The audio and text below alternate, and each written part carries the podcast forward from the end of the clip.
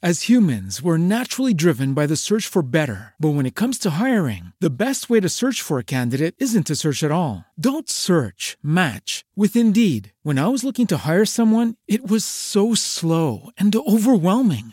I wish I had used Indeed. If you need to hire, you need Indeed. Indeed is your matching and hiring platform with over 350 million global monthly visitors, according to Indeed data, and a matching engine that helps you find quality candidates fast. Ditch the busy work. Use Indeed for scheduling, screening, and messaging so you can connect with candidates faster. And Indeed doesn't just help you hire faster. 93% of employers agree Indeed delivers the highest quality matches compared to other job sites, according to a recent Indeed survey. And listeners of this show will get a $75 sponsored job credit to get your jobs more visibility at Indeed.com slash podcast. That's Indeed.com slash podcast. Terms and conditions apply.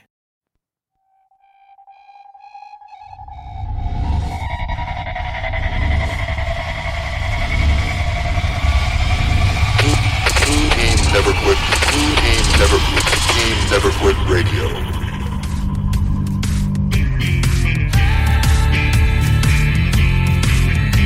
You ever think about quitting? It's the combat of life, hammering the snot out of you. Well, stand by, dig in deep, and get ready to get fired up with us.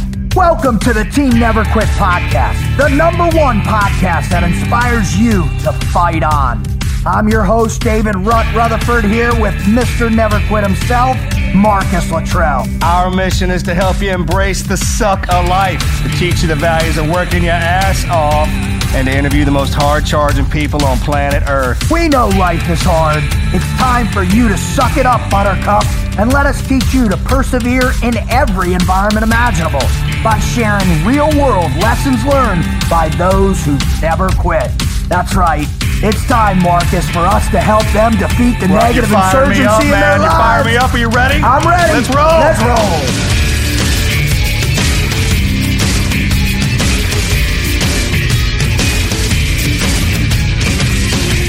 From the halls of Montezuma to the shores of Tripoli, we fight our country's battles in the air, on land, and sea.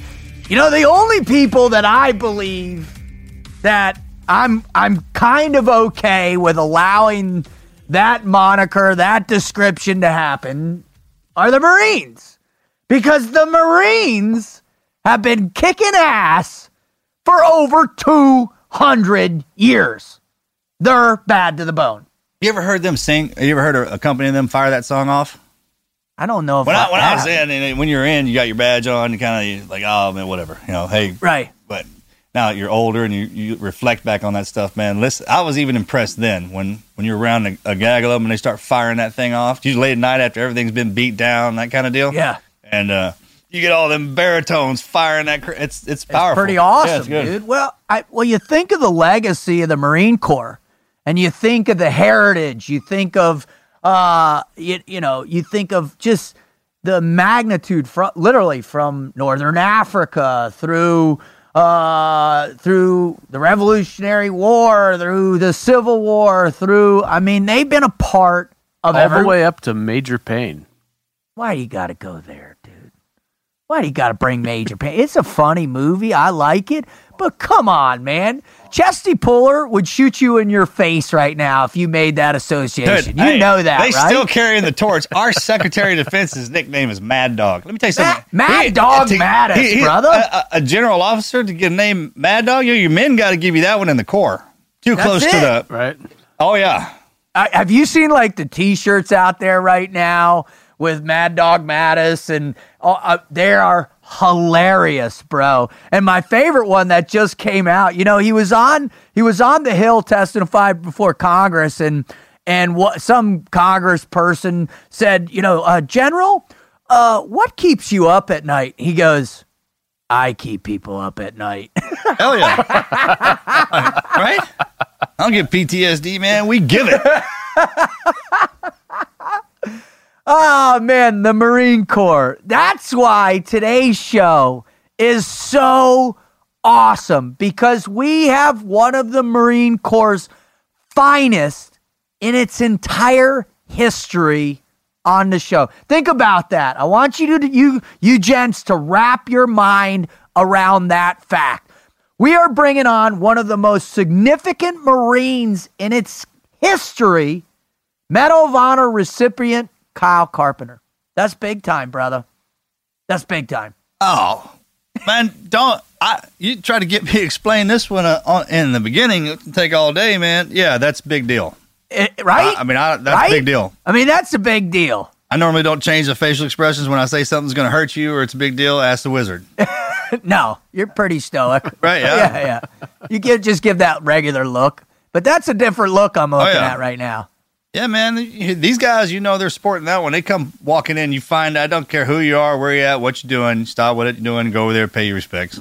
Literally, and all the traditions that go with it, oh, all Oh, man, the like I, once you go through something, the crucible that he had to go through, and then be acknowledged by the Marine Corps, that's a big deal, man. That's you just pick your poison, whatever profession you want, man. You better spend a lifetime in it to get the amount, half the amount of respect this dude carries around.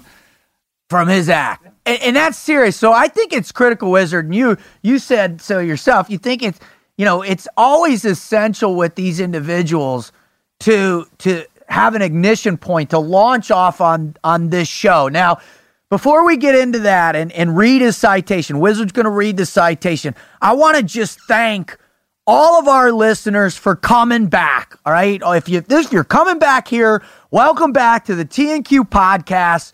Man, we are so stoked. We couldn't do this without you. We couldn't be as successful if we've been. We couldn't be at the numbers over 2.3 million downloads in just a year. Nominated as one iTunes top of 2016. Thank you. tha- thank you. Uh, i- it's because of you. It's because of how you guys have warmed up, and it's also because of our guests, right? These incredible human beings that come on to share their greatest never quit story or stories for you, for the listener, in order to help you basically go into the combat of life with a never quit mindset. And that's big, man. And that's big. If this is your first time here, well, welcome aboard there, sailor. Welcome aboard, shipmate, because you're in store for a show that is going to blow your doors off. You are going to learn more, so much from from this man, from from who he is, from what he's doing in his life, what he's been through. That you there is I, there's no doubt in my military mind that you will take something significant away from this show, along with every other show that we try and provide for you.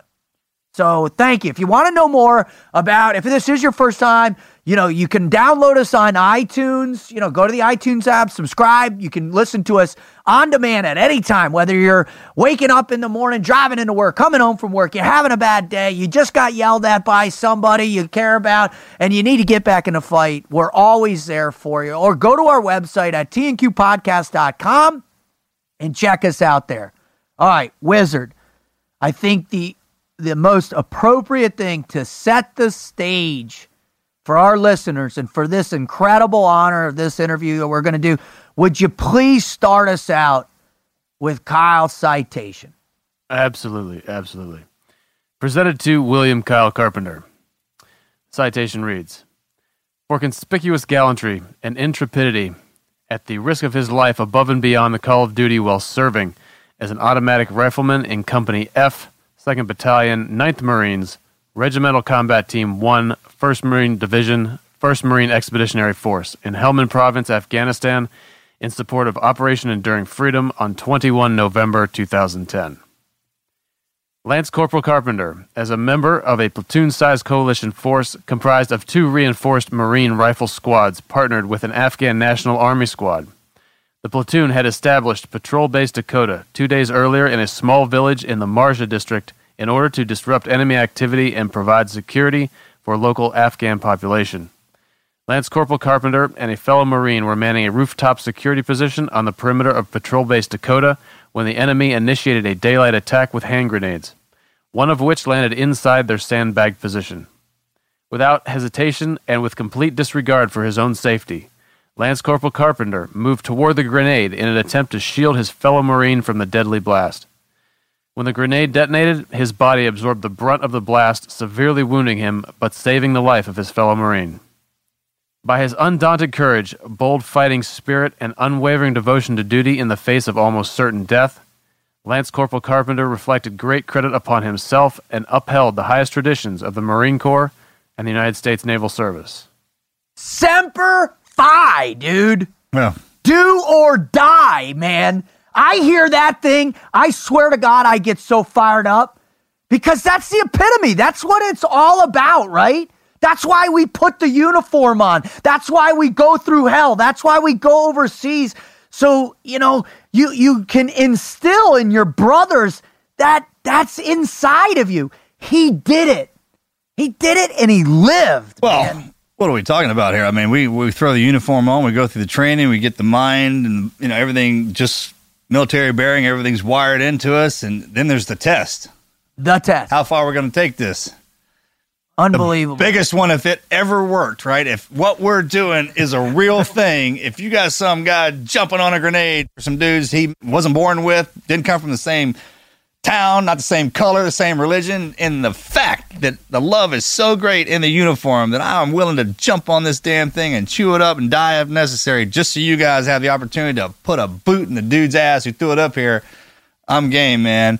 And you you you can't I mean that That's that blows people. That blows my mind. We, we talk about the time when you hear the Medal of Honor, or you hear somebody that gets it. e- Everyone kind of thinks in your head, you know, badass gunfight. But there's that one. Everyone's like, man, jumping on a grade. That's the biggest one right there. I, when I heard about Mike Monsoor, Yeah. like it, it shook me to my core. It still does.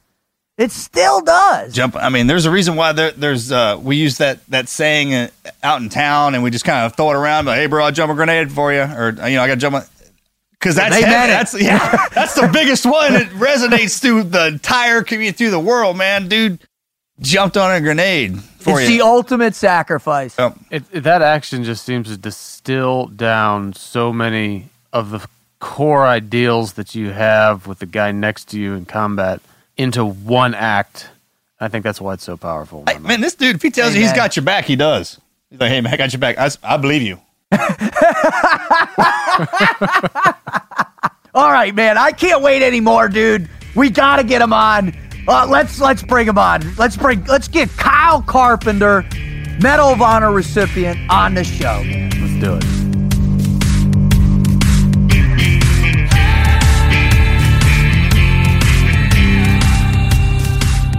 Marcus, I I don't know if you feel it on me, but uh, like I feel like my skin is about to just catch on fire, dude. I'm so fired up about this one, man. And it's been going on not just for the last week or two when I when I first made contact with him, but this has been going on for months and months since since when, when we first started the podcast a year ago, brother. And my good friend Lex McMahon with Titan FC, he's a former Marine. He said, Hey, Rut. And I'm like, What's up, White Buffalo? And he goes, Brother, I've got the perfect guy for the show. I go, Who? Send it, send it. Let me hear it. He goes, Brother, I can introduce you to Kyle Carpenter. I said, don't, don't play with me, dude, because Kyle Carpenter is what our listeners need, man. So guess what, Marcus? Oh, yeah. Guess what?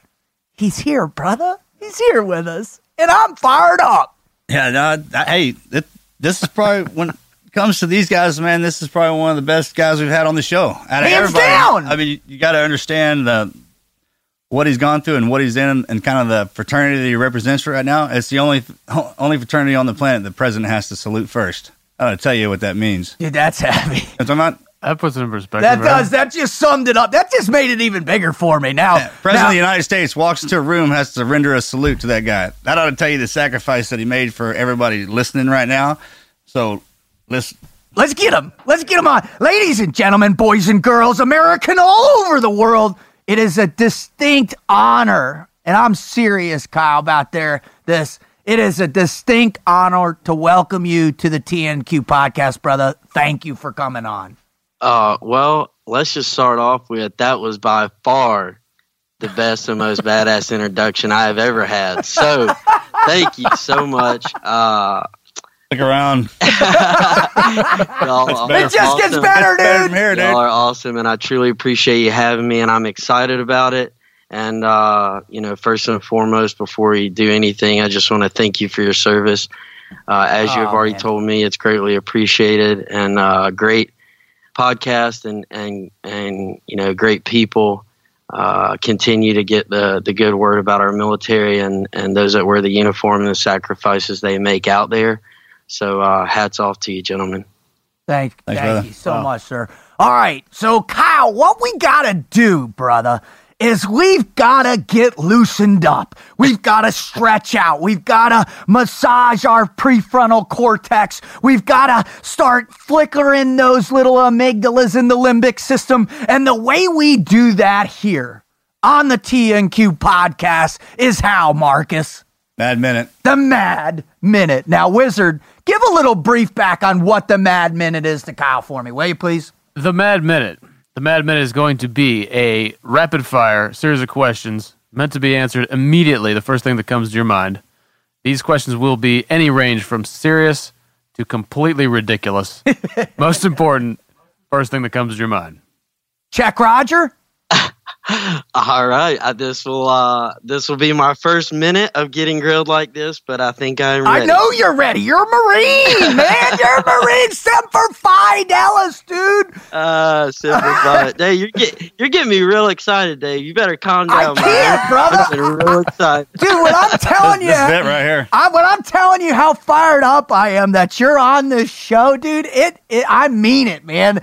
And that's why this is going to be fun. Marcus, go ahead and lock and load that Ma Deuce in Unleash, please. All right, high school mascot. Knights. I dig it. Mine was a Scotsman, a dude in a dress. Did y'all play in kilts? Huh? Did y'all play in kilts? You don't have to take it down that road, but Well, I mean, how, how played devoted? How devoted were you? Stop evading the question. we listen. We played like we were in dresses. We were zero and ten my senior year. Sorry. Next question. Hey, may, maybe we should be asking you this minute of questions. I refuse to answer. I plead the fifth. All right. All right. Wizard. Fi- All right, here we go. if you could pick one vehicle you want to own, what would it be? I hate to sound materialistic, but I would definitely have to say a Porsche Panamera. oh, I love those, Absolutely, you dude. got to go big. I love those. All right. What movie, if you had one movie to choose to watch for the rest of your days, what movie would that be? Saving Private Ryan. Ah, dude, that gets me every time. That's a fantastic. I don't know how many times I've seen that. It never gets old. It's one of those It ones. never gets old. It keeps getting better, actually. Everything about it. I mean, the way it was done, you know, not only is it just an amazing movie, but to, you know, really see, you know, whether you lasted one second, you know, whether you did not get off the boat or, you know, whether you made it till, you know, the end of the war, just to see, you know, those men step off of those landing crafts onto that beach and know that they might only have seconds, you know, left to live. And uh, you know, just seeing what they went through and knowing and and with every generation that raises their right hand, I mean, that's so incredible and powerful. You know, but to have raised your right hand, you know, in World War II when, you know, it was storming beaches and you know it was uniform on uniform and weapon against weapon and man against man. Uh you know it's just uh, it's almost so powerful you can't even wrap your your mind or your thoughts around it. But you know if i if i had to pick a movie it would be that because it would you know always like you said if i had to watch every single day or for the rest of my life and that was it you know that is a movie that will always and forever keep things and put things in perspective for you. Man, Kyle, that's that's a hell of an answer, brother. All right, Marcus, fire away.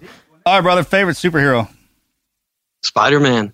Ironically. Oh! Ironically, Spider Man for sure. How can it not be? Dude, you you just made Marcus's day, Kyle. Hey, even You when just people say- totally made Marcus's day. Like day. other guests, they say something else. I always write Spider Man beside their name, anyways. in the hopes that somehow they'll change their minds, they'll get to where the that's ultimate Spider-Man. is. All right, Wizard, fire. Would you rather be able to see in the dark or breathe underwater? oh man, that is a great one. Uh see in the dark. Oh, that's Why? cool.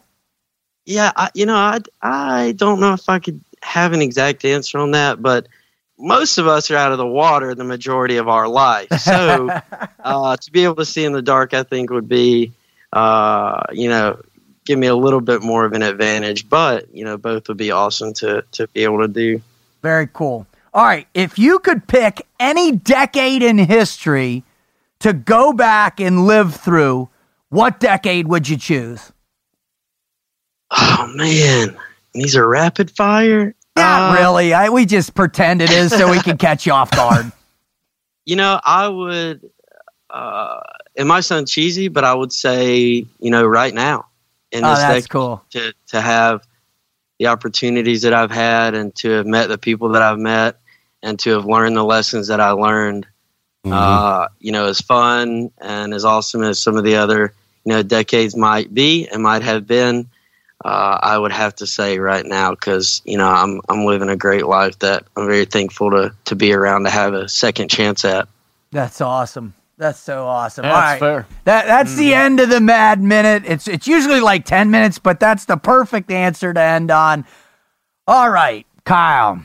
So the reason why we're doing this show is to help the people that are out there that that are searching within themselves, that are looking deep inside for the for that spark, for that to, that fuel to light that fire in their guts so that they can overcome adversity and and and and face the real negative insurgencies of life and the combat of life with the never quit mindset. So that's why they come to our show. That's what they're looking for.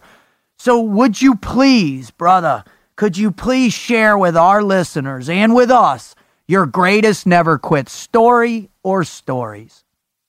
Absolutely. Um, you know, that is a great uh, mission, a great mindset, and, you know, a great goal to try to achieve to, you know, at the end of the day, just help people and give them hope. And, you know, I kind of look at, you know, my journey, if you want to call it that, up until this point with, you know, two kind of uh, distinct goals or periods throughout my recovery and up till today. Uh, the first one, you know, would be the every single second and minute and hour of the day grind through my almost three years in the hospital at Walter Reed. Uh, you know, to wake up and have your arms tied up from swelling, to not even really know if you're going to keep your arms, you know, to being able to to sit up in the bed on your own and to you know have to go to the bathroom with a team of five to eight corpsmen and people holding you know tubes or holding you wherever you don't have tubes coming out of. Hmm. And you know to not be able to make it you know when when the last memory i had i was you know toting a machine gun in southern afghanistan and almost five weeks later i wake up and I can't even go to the bathroom on my own or stand up or even take a step for that matter. Uh, so the moment I woke up is really when that that first journey and that first piece started, and uh, you know. talking about all those you know whether it's you know going to the bathroom on your own or standing up on your own or making a lap and circling around the nurses station and then you know their nurses or doctors ring a bell for you and everybody cheers because it's this huge accomplishment. You know there's so mm-hmm. many small steps to get to that point. Wow. and you know whether it's going to therapy every single day for hours and hours or knowing that you have two to two and a half years of surgeries before you can even think about leaving walter reed. And you know like i said to not know if you're going to keep your limbs uh, you know all of those things takes a process and it takes steps in order to achieve whatever you're trying to achieve. So you know it might have seemed like a mile from my hospital bed to my doorway or to my hospital room bathroom that you know eventually I wanted to be able to just go in and use on my own. You know I had to first sit up in the bed. I had to first put one leg over the side of the bed and you know even doing that with my body not ha- have having moved in four or five weeks, you know, I, we learned that I had to get pumped full of anti-nausea medicine before I could make that step, just because to get moving after all that time was was uh, you know you sick. extremely difficult on me. Exactly, and so you know I just one slow inch at a time and throwing my legs over the side of the bed and eventually standing up and you know even though there was a team of people to like I said hold those tubes and hold my you know casted arms or braced arms you know to I had to throw my legs over the side of the bed in order to make it to the hallway. And really, that kind of momentum and those little steps continued. But I remember, uh, not the exact time, but when I was home before I moved back up to Walter Reed, so, you know, I had to have definitely been within the first six months to a year of my recovery. And I remember one night, uh, it was around nine or 10 at night, and I was sitting at our kitchen bar and I was eating, trying to eat a bowl of cereal. I mean, the grenade blew a lot of my teeth out, and I hadn't had any, most of my reconstructive surgeries at that point. So uh, I was trying to eat a bowl of cereal, and none of the lights were on. The TV was off. I was just kind of, you know, sitting there in, in my haze of medication and still trying to grasp, I guess, what happened.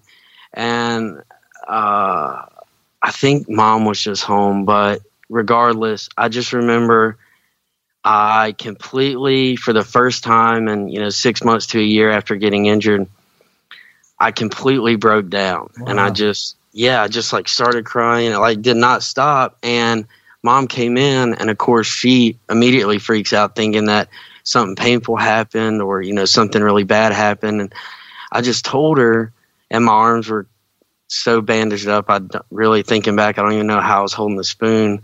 Uh, but my arms are so banged up, and I just remember asking mom, you know, who is going to love me anymore? You know, my my hands don't work, my arms don't work. You know, my ears are still ringing. I can't hear anything. I my vision sucks now. Like, you know, where do you even go from here? And I could see that devastated her. And of course, she was just so you know beyond sad to hear her son say that.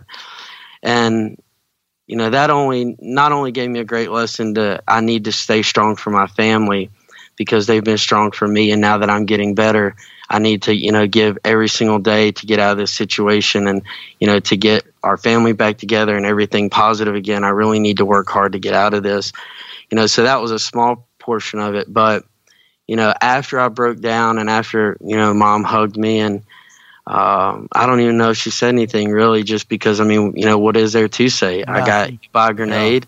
It is the way it is and there's no looking back. But at the same time, you still got to deal with, you know, the, the next few years in the hospital and knowing that that's coming and all the surgeries. And, but I, re- I remember and I'm so thankful, like with many lessons I've learned, that that happened because I realized in that moment that I was either going to, you know, sit at that kitchen counter or lay in that hospital bed for the rest of my life, or I was going to get up, you know, and I was going to finish that bowl of cereal and I was going to, I was going to keep trying to tackle life in whatever capacity I could. But really, that leads into my second um, never quit moment and goal that I tried to achieve. You know, when I was laid in the hospital bed and you know, I I didn't know what laid on the other side of things or you know, I knew there was a light at the end of the tunnel and I knew I was going to get there, but just to think about 3 years in the hospital was heavy and was uh, was a lot to think about, but at the same time, you know, I kind of thought about a few things that if I did them, you know, I would I would know that I was back on my feet again, and I would, you know, know that I still had the fight in me, and not that I didn't know that already, but I, I really wanted to prove it to myself. So, the first big and main goal I set, you know, besides the little ones and everyday grind, was to uh, run a marathon, and so, uh, you know, every single day. Not that I really had that in mind, but I knew that if I took care of the small goals and you know if I got up and took a few steps every day and a few steps further the next day that, you know, eventually I would get to that 26.2 miles. And um, so I completed my recovery in July of 2013. And I immediately, I'd used my time at Walter Reed to do some admissions work. So for the University of South Carolina, so that the moment I got done with my recovery, I started school. And then uh, in October, after that July of medically retiring out of Walter Reed, uh, I com- signed up, uh, attempted, and I completed my first and uh, Marine Corps marathon and first marathon ever. That's so that- awesome. I love it was- that.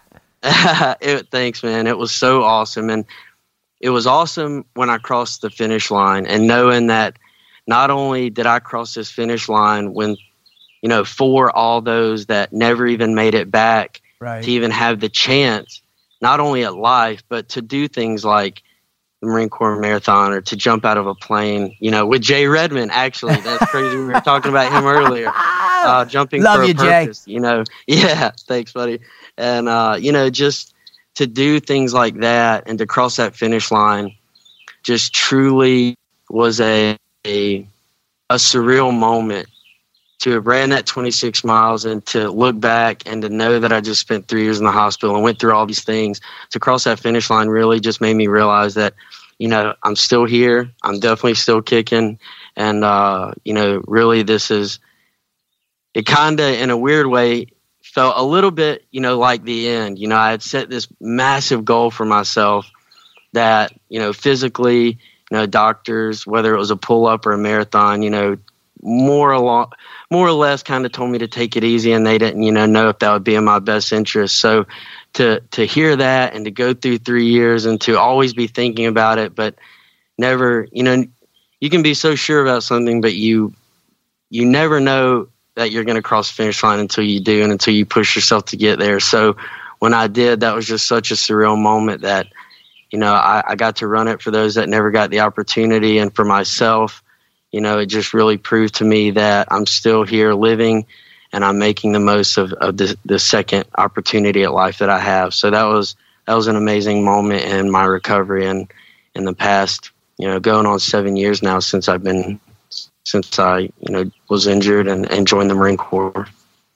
Man, I, the worst thing about is the hospital stretches, man. They just they suck, dude. I mean, you don't talk about wiping it out of you.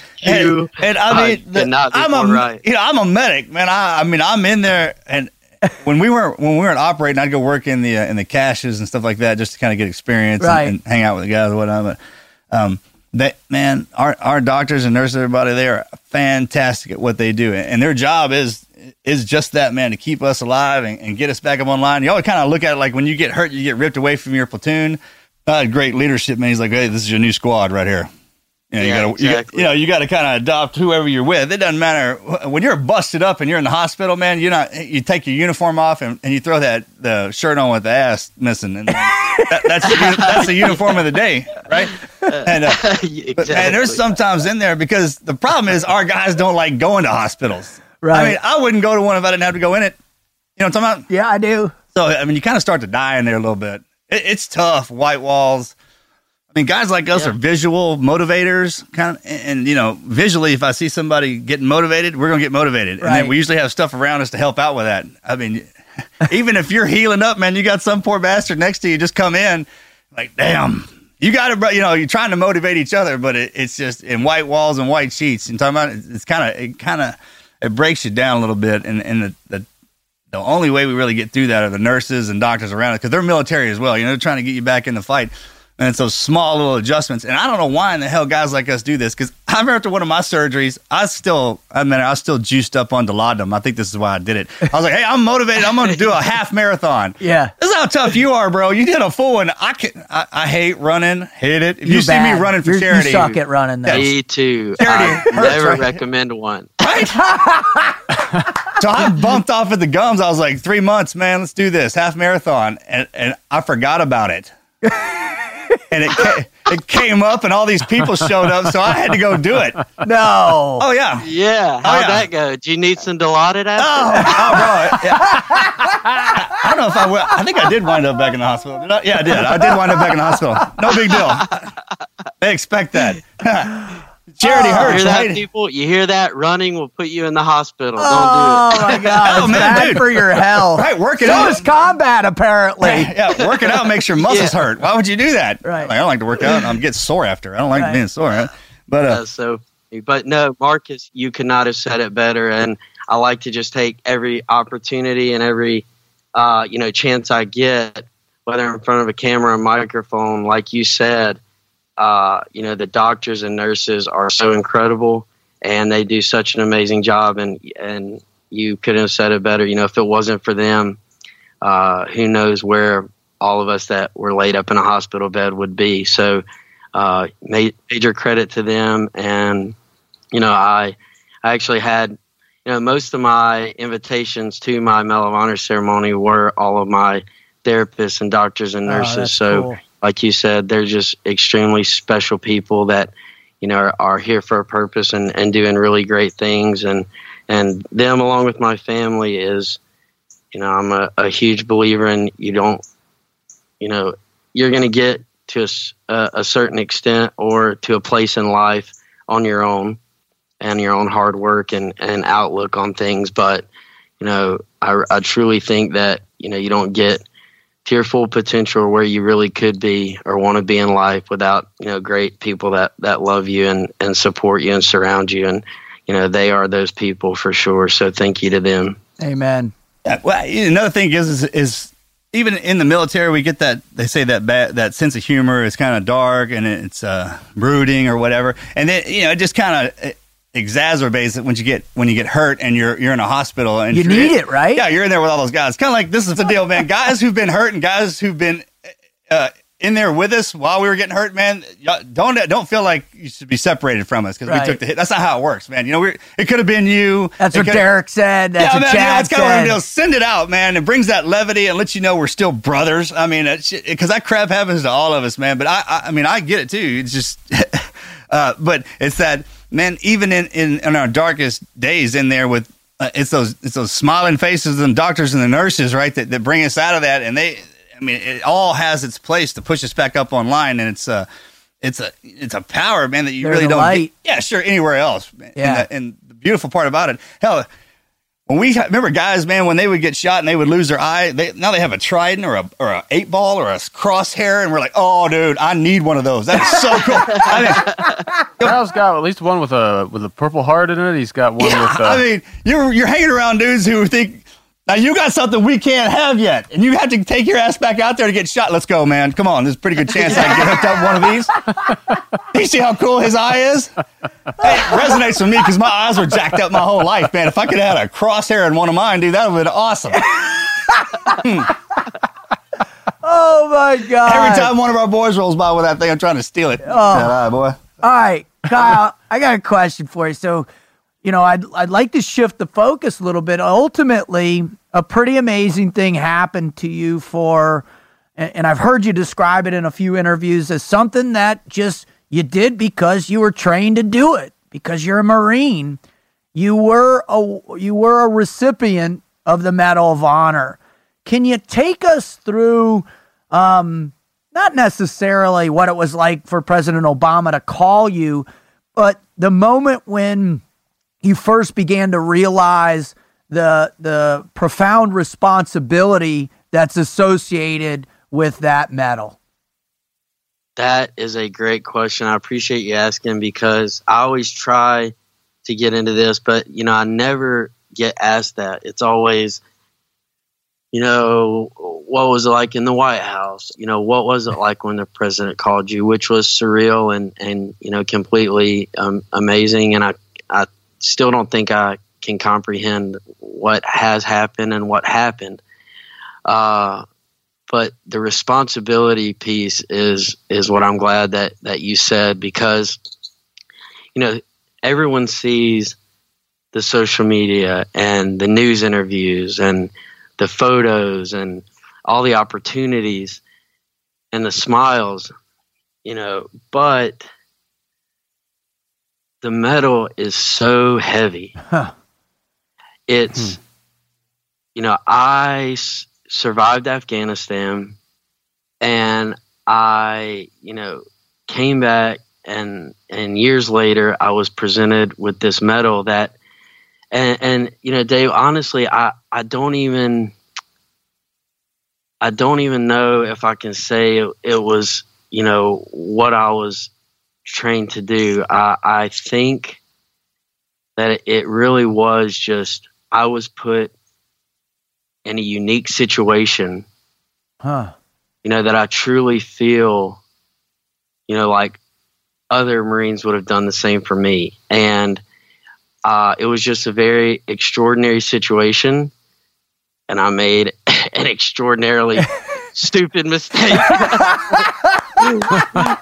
which I don't recommend. But uh, no, I mean, I got put in this situation, and you know, I'm I'm thankful that things happen the way they happen. Obviously, I'm thankful to be alive, but you know, to have my fellow Marine that I was up there with, you know, still here today, uh, I'm just you know so appreciative for that.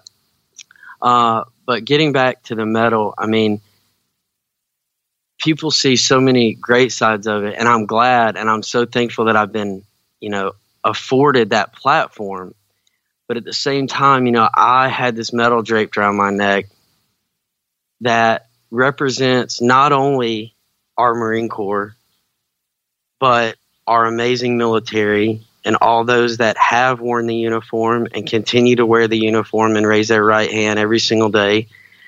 And not only, you know, that vast responsibility of, of knowing that it represents our country and our military and our Marine Corps, but, you know, it has, you know, it carries with it those that not only served, but went somewhere in the world and was injured and killed and, and bled out and died on Wow. a on a foreign distant battle land that most people in this country, you know, thankfully so, because they didn't have to be there, but they can't even pronounce it.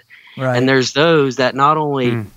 you know, gave their last measure of devotion and commitment and and you know drop of blood to their country and to all of those that are you know safely sleeping back here at home but then there are those that not only got killed overseas and for our country but people don't even know how they died. They're missing in action. I mean you know to have all of those things that this one medal represents and that you know little me from south carolina is presented with and you know all of the things it represents and you know then a very small aspect of it compared to that.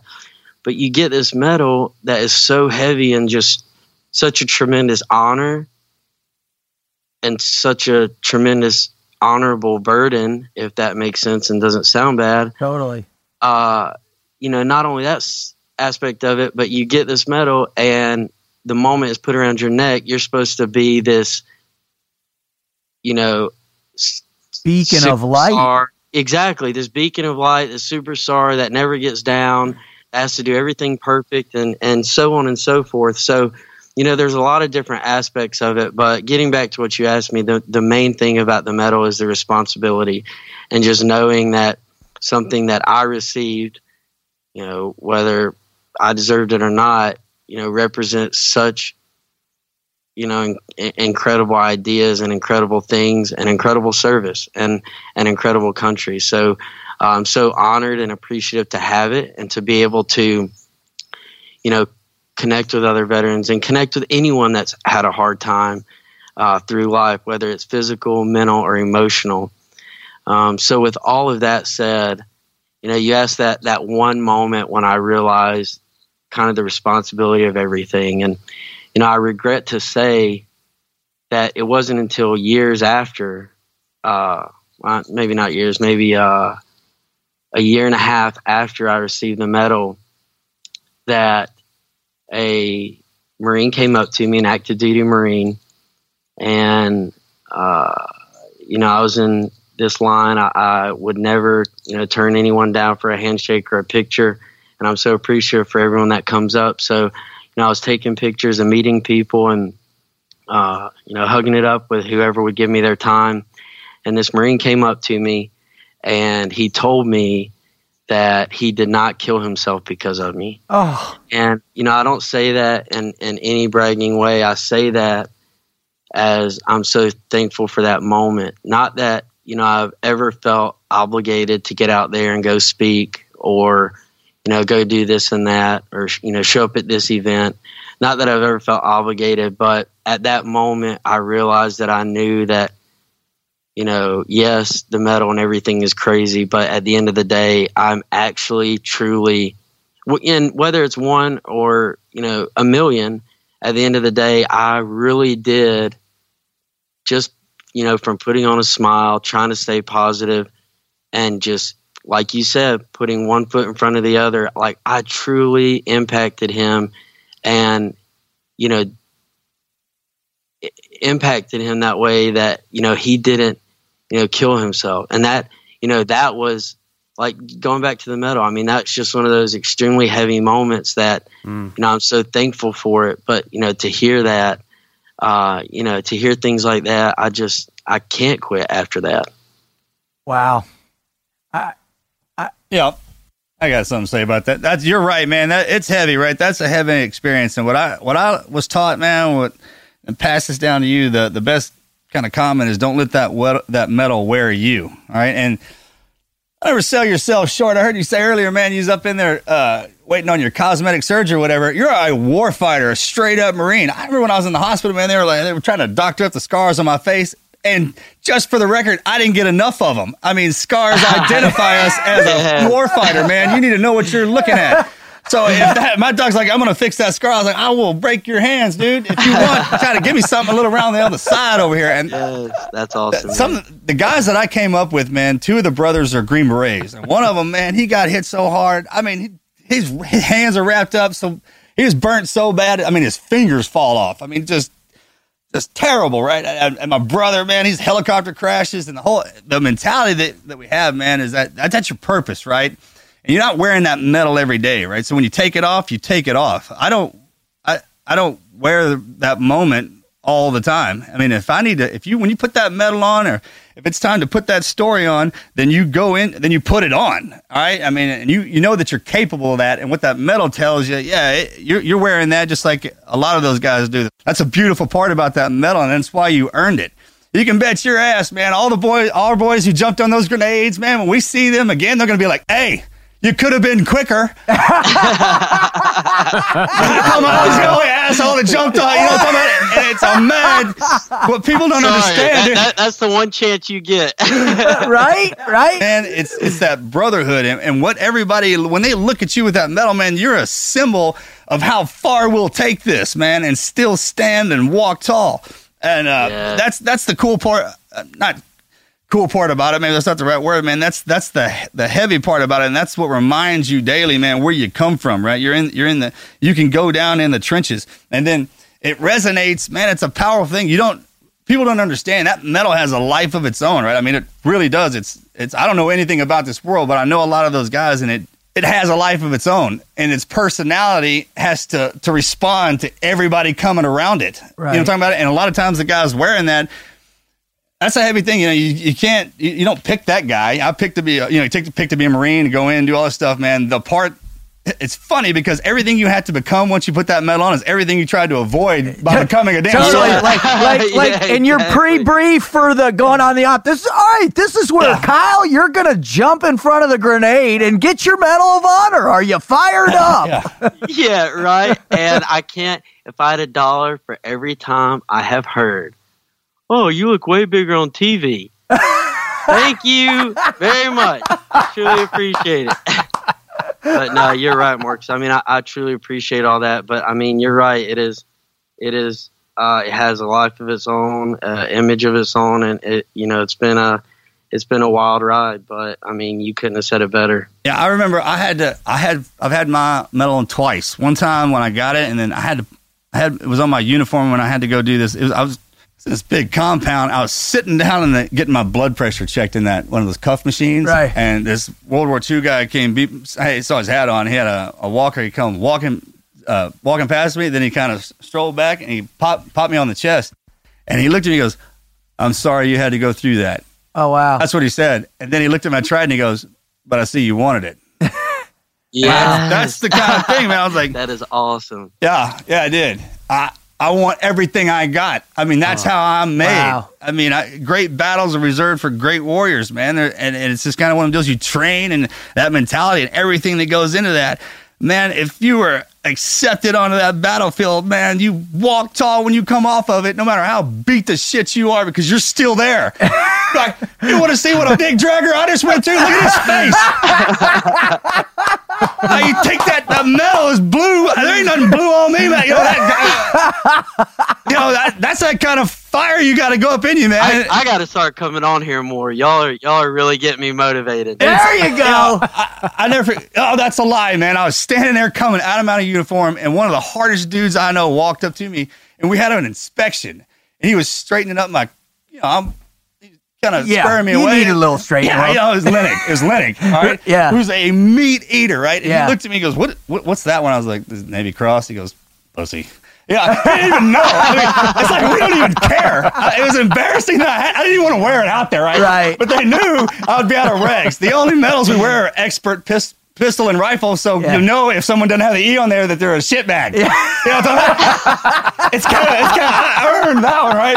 And uh, just the guys around us, man, it's just, it's that mentality. It's just, it's, yeah, hey, To support one you- another. You're wearing our past, and and you're wearing the, the the life and the memory of all those guys, man, who who put out in that capacity. And with you, man, it's the ultimate one. It's man, look, the Medal of Honor is just something they had to create to, to to signify the situation that you're in, but you really can't even put words on it, man. You can't identify it with with with that, but just for our own kind of peace of mind, man, let us yeah, just thank you for wearing it, and let us thank you for all your boys, the ones that didn't. And you, yeah, man, that's why you got broad shoulders, right? Because the thanks you're going to carry every great thing that comes with that, and you're going to carry every bad thing that comes with it, and that's Yeah. it's not one of those deals that we're looking at you and, and recognize you for that moment. Yeah, yeah, that that's what the the medal signifies. All right. Now we're gonna watch you for the rest of your life go into good and bad situations, get married, have kids, struggle with that, get them into college, and grow into an old man, and then blah. And it's it, it's that kind of how you respond to that because you're always in the public eye and you can take it, right, man? You can just take it. And uh, yeah, you're going to go down because you can't be on point 24 7. That's the beauty about when you take that thing off, man, you take it off. I Yeah, love that absolutely. advice. I love that's great advice, Marcus. And and, and I want to you know add to this with you, Kyle, a little bit. You know, and you know, I, this is the first time we've ever had a chance to chat, and and uh, you know, I'm I'm I'm a Christian, and I I believe God does things for us in particular ways that that gives us what we can what we can hold, what we can endure. And I think God gives particular responsibilities to those that he believes have an incredible strength. And Kyle, you're one of those individuals, man. And you're one of those people out there. And, and what I love most about you, and from what I just from the external, what I witness is your sincerity about it, your honesty. And that, in my mind, it makes me better to know that you do appreciate the the burden of that. You do are are it, the the all the the people that have passed, all our fallen brothers. Yeah, exactly. The doesn't fact, the go fact on that you death. acknowledge Yeah. both sides of that means that you acknowledge the the honor it takes to wear that thing. That anybody who says what you just said, man, you know that. Hey, man, not only did you earn it, you deserve to wear it and keep wearing it, and it's everything I got, bro. To crawl back in next to, in my house next to my wife to get away from all that madness. Know that that you have a strength that I don't, man. That you to walk that line with, with in that fraternity, that's a big deal, man. They wouldn't have put that on you if they didn't trust me. They did their homework on you. Yeah, they Uh, did. you know what I'm talking about. That's not one of them deals. That's not a fly by night deal. Can I Well, ask thanks, you? guys. I, uh, I, I mean, to say thank you, and I, I truly appreciate those words of being understatement. That uh, that really meant a lot, and was, you know, I'll I'll forever, forever remember that advice. That was that was very cool. Thank you. You're welcome. What one of the things before we finish here um, that we always like to ask our guests is, you know, what are the things that you two or three or four, wherever, however many things, what are the things that you tap into every day, Kyle, when you wake up and you're late for class or or you're just trying to you know uh, be a good son or a good friend or you're, you're studying for a tough exam or you're, you're dealing with some bigger issues like you said what are the things that you tap into on a day in and day out basis that our listeners can apply in their, their lives? A couple of different things. That is a great question. Um, this is something that I speak a lot on uh, when I do get to travel and, and, do get the fortunate opportunities to speak to people and try to motivate them. Uh, the main thing is keep it in perspective. I mean, when you start your day or you're going through your day, and granted, you know, everybody has to learn, everybody has to go through life, but, you know, and not knocking on college students or age or anything, but, you know, just as an example, and it takes those life lessons to, to appreciate, you know, the small things and to have that perspective. But, you know, whether I'm walking through campus or, you know, over here in a conversation, you know, to hear, you know, people complain, well, it's hot outside, or, you know, my cell phone ser- service sucks, you know, so on and so forth. You know, really, you know, think about not only what you're saying, but what you're allowing yourself to think and, and kind of go into throughout the day. I mean, I guess if you haven't been in, you know, in, you know, tough and rough and hard and, you know, mentally and physically trying situations. Maybe, you know, unfortunately, you might not ever get this perspective, but, you know, truly mm. think about, you know, what you're saying or, or complaining about or, or what you're stressing about, whether it's a, an exam in school, your next class, the next day at your job, or, or whatever. You know, think about, and it sounds kind of cliche, but think about, you know, how great we have it and how bad it could be. I mean, there are, mm. you know, over 50 million people around, around the world every year die from unclean water. Wow. I mean, you know, that is, you know, one example. I mean, the, the people in Afghanistan, as, as you know, you know, are, are so oppressed uh, over there. And, and, you know, we have done incredible things, but, you know that's just another example of, of everywhere around the world is you know these un- very unfortunate and hard and and you know trying situations that you know people aren't you know going through the day to have it interrupted by bad cell phone service. They're going through the day to have it interrupted by people that you know their next door neighbors that you know want them dead or wow. don't want them around anymore because you believe in someone you believe in something different than than the person beside you. So you know there's all these you know extremely you know tough and and big situations. And you know i understand that you know everybody has their own struggles and their own problems but you know when you really encounter those problems think about uh, you know other people out there and and and you know other other places in the world and other situations that you could be in and and you know when you get to come home and, and take a shower and kick back on your couch at the end of the night or, or, or whatever you do. You know, you get to do that in a free nation that allows you to do that where you can post something on social media. Well, first of all, you have internet and a phone in the first place, but you can post right. something on social media or, you know, you can hold uh, an anti-war, you know, protest on your school campus and you can do all these things – and you don't have to worry about the repercussions. I mean, yeah, you might get slammed on Instagram or, or whatever the case is, but you know, in the in the in the grand scheme of life, in the big picture, uh, you know, we we really have it good. And obviously, I'm not generalizing that to everyone that lives in this country. There's some that uh, obviously have extremely hard struggles and and might not know where their next meal is coming or their their meal at the end of the day is coming from. So uh, you know, we all have those struggles, and everybody, you know, there's always one person out there every single day uh, in the world that it is the worst day of their life. So I try to keep that in mind and and really, you know, never ever look down or point fingers or, or judge or do anything like that. But you know, whenever the opportunity arises, I do take the chance to tell people, like, hey, okay, you might have to stay up till 3 a.m. getting ready for this exam you procrastinated on. but after your exam, you can come back and you can sleep and you can go out and have a nice meal and go see your family and do whatever you want. And, you know, some people don't even get, will never get a chance to ever stress about a test in school. Wow. So, you know, some things, as hard as they might be, you know, look at it as, you know, a lesson of perspective and, and gratitude. That's just profound.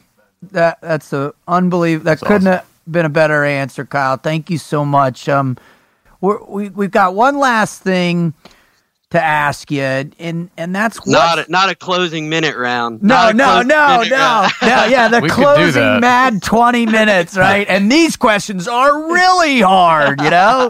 What is your greatest failure in life? No. So, what we want to know is what's next for you? I mean, where do you go from here? How do you look forward in the future and and what do you want to accomplish, you know, in the short term and the long term with your life, Kyle?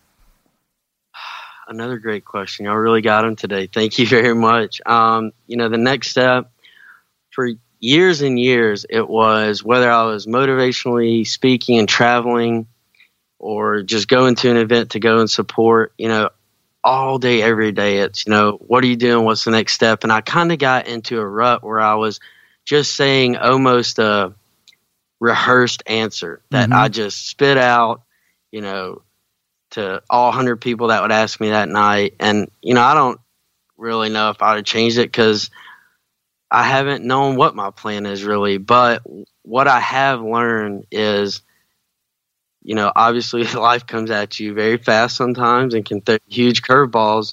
But knowing that, I've just, I've learned that you can plan to an extent and then you just have to be while staying positive and working hard and, and trying to do good things, uh, you know, to a certain extent, life's just going to take over and you're going to have to, to roll with the punches and, and take it how it comes.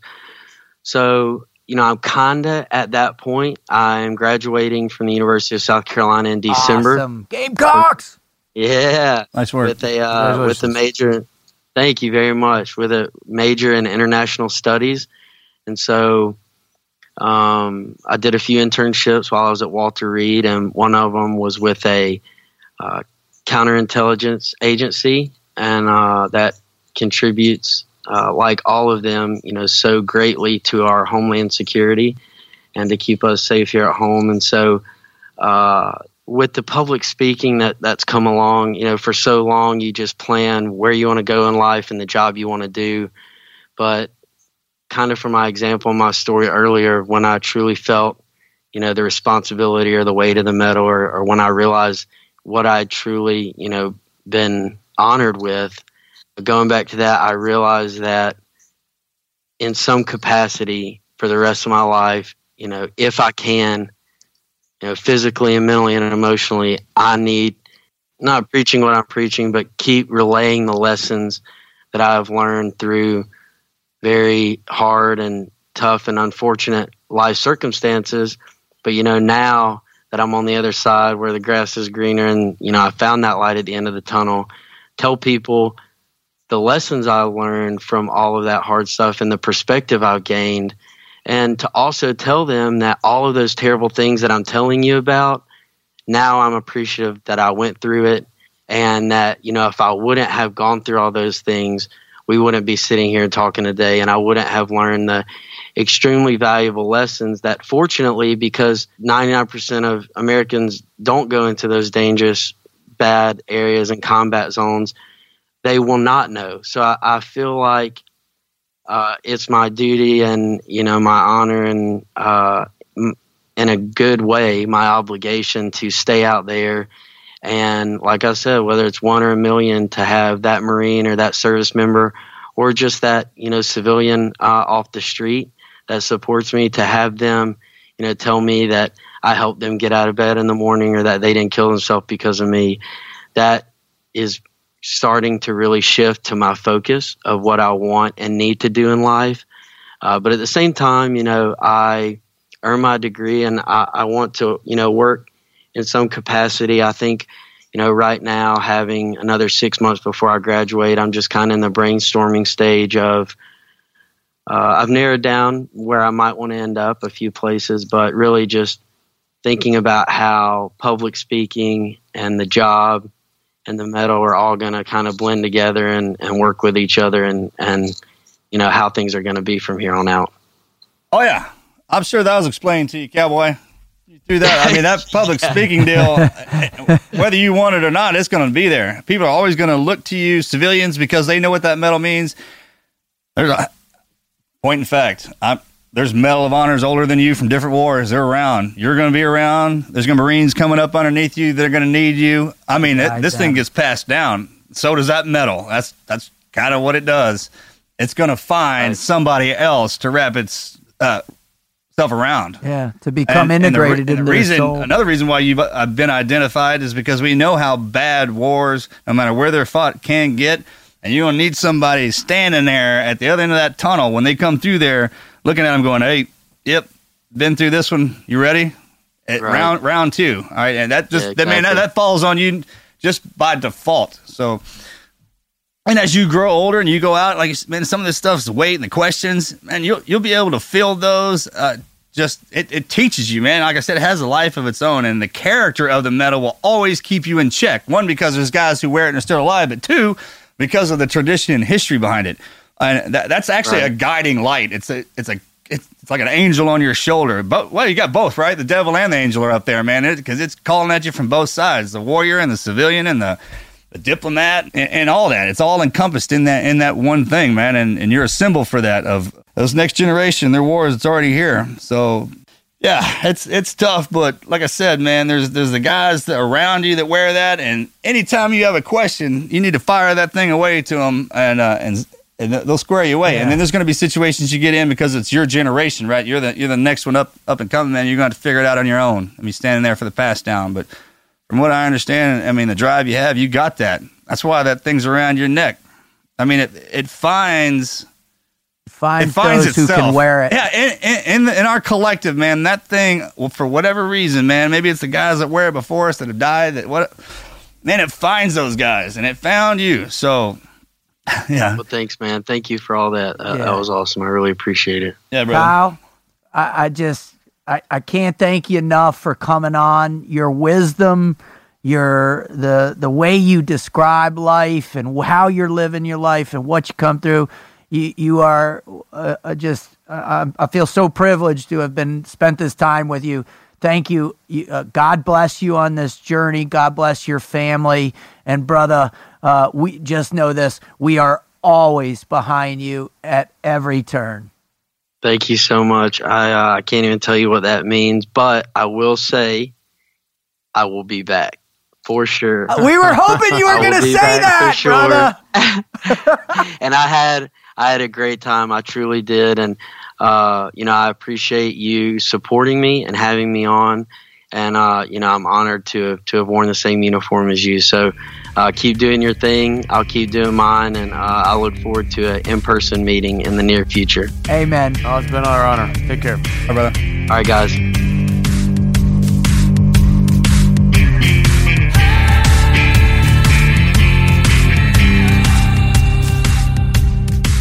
I, I don't, that that guy, he's he's dialed in. I mean, he is dialed in. Sure. I mean, he, he went through all that stuff at a young young age. He's a young Super young. And uh, man, that like I like we said, man, that medal thrusts a whole new life on top of you in an instant.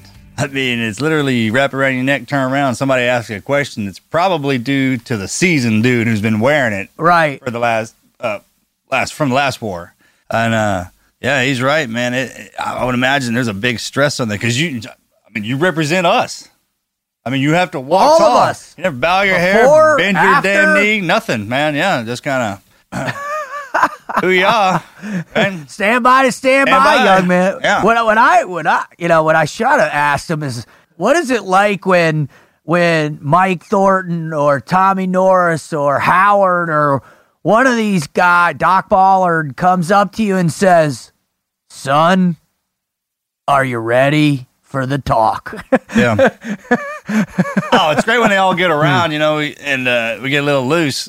and, and, and and listen to those guys start shedding their stories because then you know the rank will come out and then the war will come out and then you, you got some other dude calling one of them guys man that's weak yeah I read what you did you know what I'm saying and there's those guys that walk in that wear that thing and it's like god dang this guy's story's so ridiculous I, I you know like I, I feel like I shouldn't be in the room with them guys Right, and there's right. guys that wear that medal that they're like Absolutely. I Yeah, I mean that, that's a that's a club that's so exclusive. It's only really paralleled by what being an ex president of the United States, almost. Uh, what? Oh, sure, What yeah, other man. club is that exclusive? yeah the None. ex-presidents you can't find one in sports. You want a Nope. Super Bowl. No, no, something you're like that, ex president. yeah. That's it, right? Talk about a close knit fraternity, man. You, to get into, Oh, you my know what you got to do to get into that. You not only got to sign up, man. Take your butt over to some place and fight till you can't even get it. Get it, just get it done, baby. Or jump on a grenade. You Yeah. know? Yeah, somebody hands you a grenade and he's like, "Watch this! I'll take a bite out of this bitch for you, man. Blow half my face off. Come back with a smile, right?" I And be positive. you had to do something to get it, so that it's Absolutely. huge and i'm and and listen i think the the the office of the presidency is is phenomenal but but there's a component of it that because of the campaigning because of you know the negativity of politics that it it it shifts it and it keeps it separate from the medal of honor recipients because Oh, it's distinctly different. Oh, I'm just talking about the exclusivity different. of it. Oh, for sure, for sure. But like, I, I think for Oh each- yeah, I didn't mean that. yeah, no, it no, it's we're talking exclusivity, but I'm trying to take the guests to an, a, another, our listeners to a how, how we perceive it, right? And as Oh, being right, former yeah. operators, as as being guys that right know Medal of Honor. It doesn't winners. matter who, who you are, what war you've been in, how hard you fought, man. One of them dudes walks in the room, everybody's like, "Hello, Snap two. that pop two, pal. Pop we got two. one, we got we got a serious one in here." Well, I remember the first time I, I met a Medal of Honor winner. I think I was in high school or someone came to our school. And, you know, I knew it a little bit about it. I knew a couple of big ones from um, from World War II. But then there's one standing in your presence, you know, and you hear the story. And man, I didn't know nothing. So it's almost like now having had a, a small little taste of of combat and and being in the teams and and the effort. I- it's like now it blows my mind. Right man. before he came on about the, the Medal of Honor ones that step up in our head and literally because they feed them on AFN during the commercials, man. There's so, like, what? What did that guy do? Yeah, man? totally, totally, man. Like that dude Howard, the Green Beret cat. They call him the real world Rambo. I mean, he was put in for I think three Medal of Honor wa- citations, and and, and I mean, it just you you you can't make that up, man. And so I think that's the power of it. There is such gravity to not only like you were saying to Kyle the the the medal itself, but saying, "Hey, man, you can bear the burden. It found you." I loved when you talked about it in that sense, and really the grand scheme of how God picks us for anything, right? And and and I think Kyle was chosen. He was chosen not because like, all right, you're gonna be a medal, but he was chosen because of the character he had. Oh yeah, the medal reveals the man. Mm. Yeah, When you get up in that level, it's not it's not the other way around, man. You just went through the door that gave it that put it on you, didn't Right. Give it to you. I mean, you don't win. You know, I Medal of Honor winner. Trust me, yeah. you didn't No win. thanks. You didn't win nothing, No right? thanks. Yeah, I, I earned it. three and a Yeah. three years of surgeries. Yeah, He, you know, he earned, that's, a, that's a earned. That is that is a recipient, right? I, I just you know I, I think to myself, and I and I think if you're a listener out there, one first off, thank you for participating in this show. This has by far been one of my favorite shows we we've done um, because of Kyle and the significance and the role he plays in our nation and what he represents. It's just a, it really is an honor to be a part of that. But if you're a listener and this is your first time checking out our show, this is what the show is about.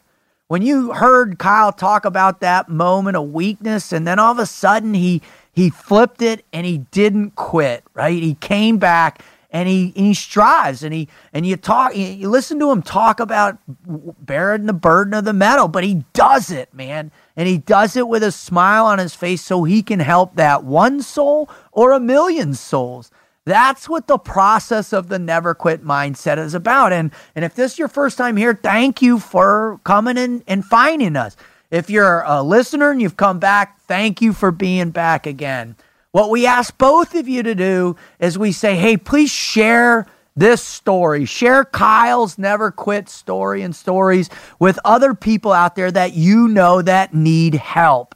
Uh, share share it with family members. Share it with other vets you know that might be struggling. Hell, share it with just yourself over and over. You can never listen to that man talk about his story too many times. And if you got to go back to it once a week or once a day to start out to get through your never quit moment, do so if it's every checking in with him once a month or checking in with Goggins' story or Chad Fleming's or or Charlie Daniels, whoever story it is, don't be afraid to check back in with it to propel you over the obstacles of life.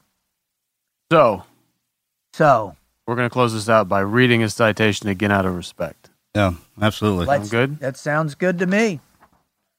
Presented to William Kyle Carpenter for conspicuous gallantry and intrepidity at the risk of his life above and beyond the call of duty while serving as an automatic rifleman with Company F, 2nd Battalion, 9th Marines, Regimental Combat Team 1, 1st Marine Division, 1st Marine Expeditionary Force in Helmand Province, Afghanistan, in support of Operation Enduring Freedom on 21 November 2010. Lance Corporal Carpenter was a member of a platoon sized coalition force comprised of two reinforced Marine rifle squads partnered with an Afghan National Army squad. The platoon had established patrol base Dakota two days earlier in a small village in the Marja district in order to disrupt enemy activity and provide security for the local Afghan population. Lance Corporal Carpenter and a fellow Marine were manning a rooftop security position on the perimeter of patrol base Dakota when the enemy initiated a daylight attack with hand grenades, one of which landed inside their sandbagged position. Without hesitation and with complete disregard for his own safety, Lance Corporal Carpenter moved toward the grenade in an attempt to shield his fellow Marine from the deadly blast. When the grenade detonated, his body absorbed the brunt of the blast, severely wounding him, but saving the life of his fellow Marine. By his undaunted courage, bold fighting spirit, and unwavering devotion to duty in the face of almost certain death, Lance Corporal Carpenter reflected great credit upon himself and upheld the highest traditions of the Marine Corps and the United States Naval Service. Semper Fi.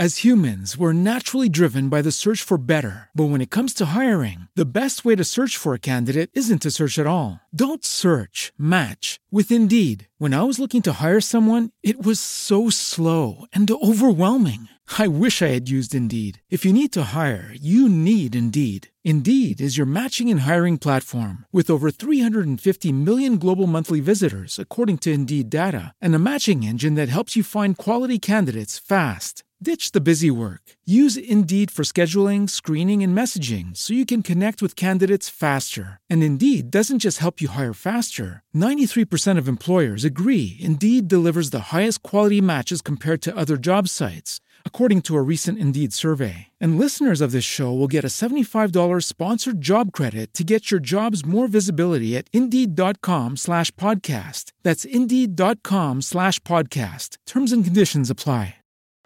Join us today during the Jeep Celebration event. Right now, get 20% below MSRP for an average of 15178 under MSRP on the purchase of a 2023 Jeep Grand Cherokee Overland 4xE or Summit 4xE.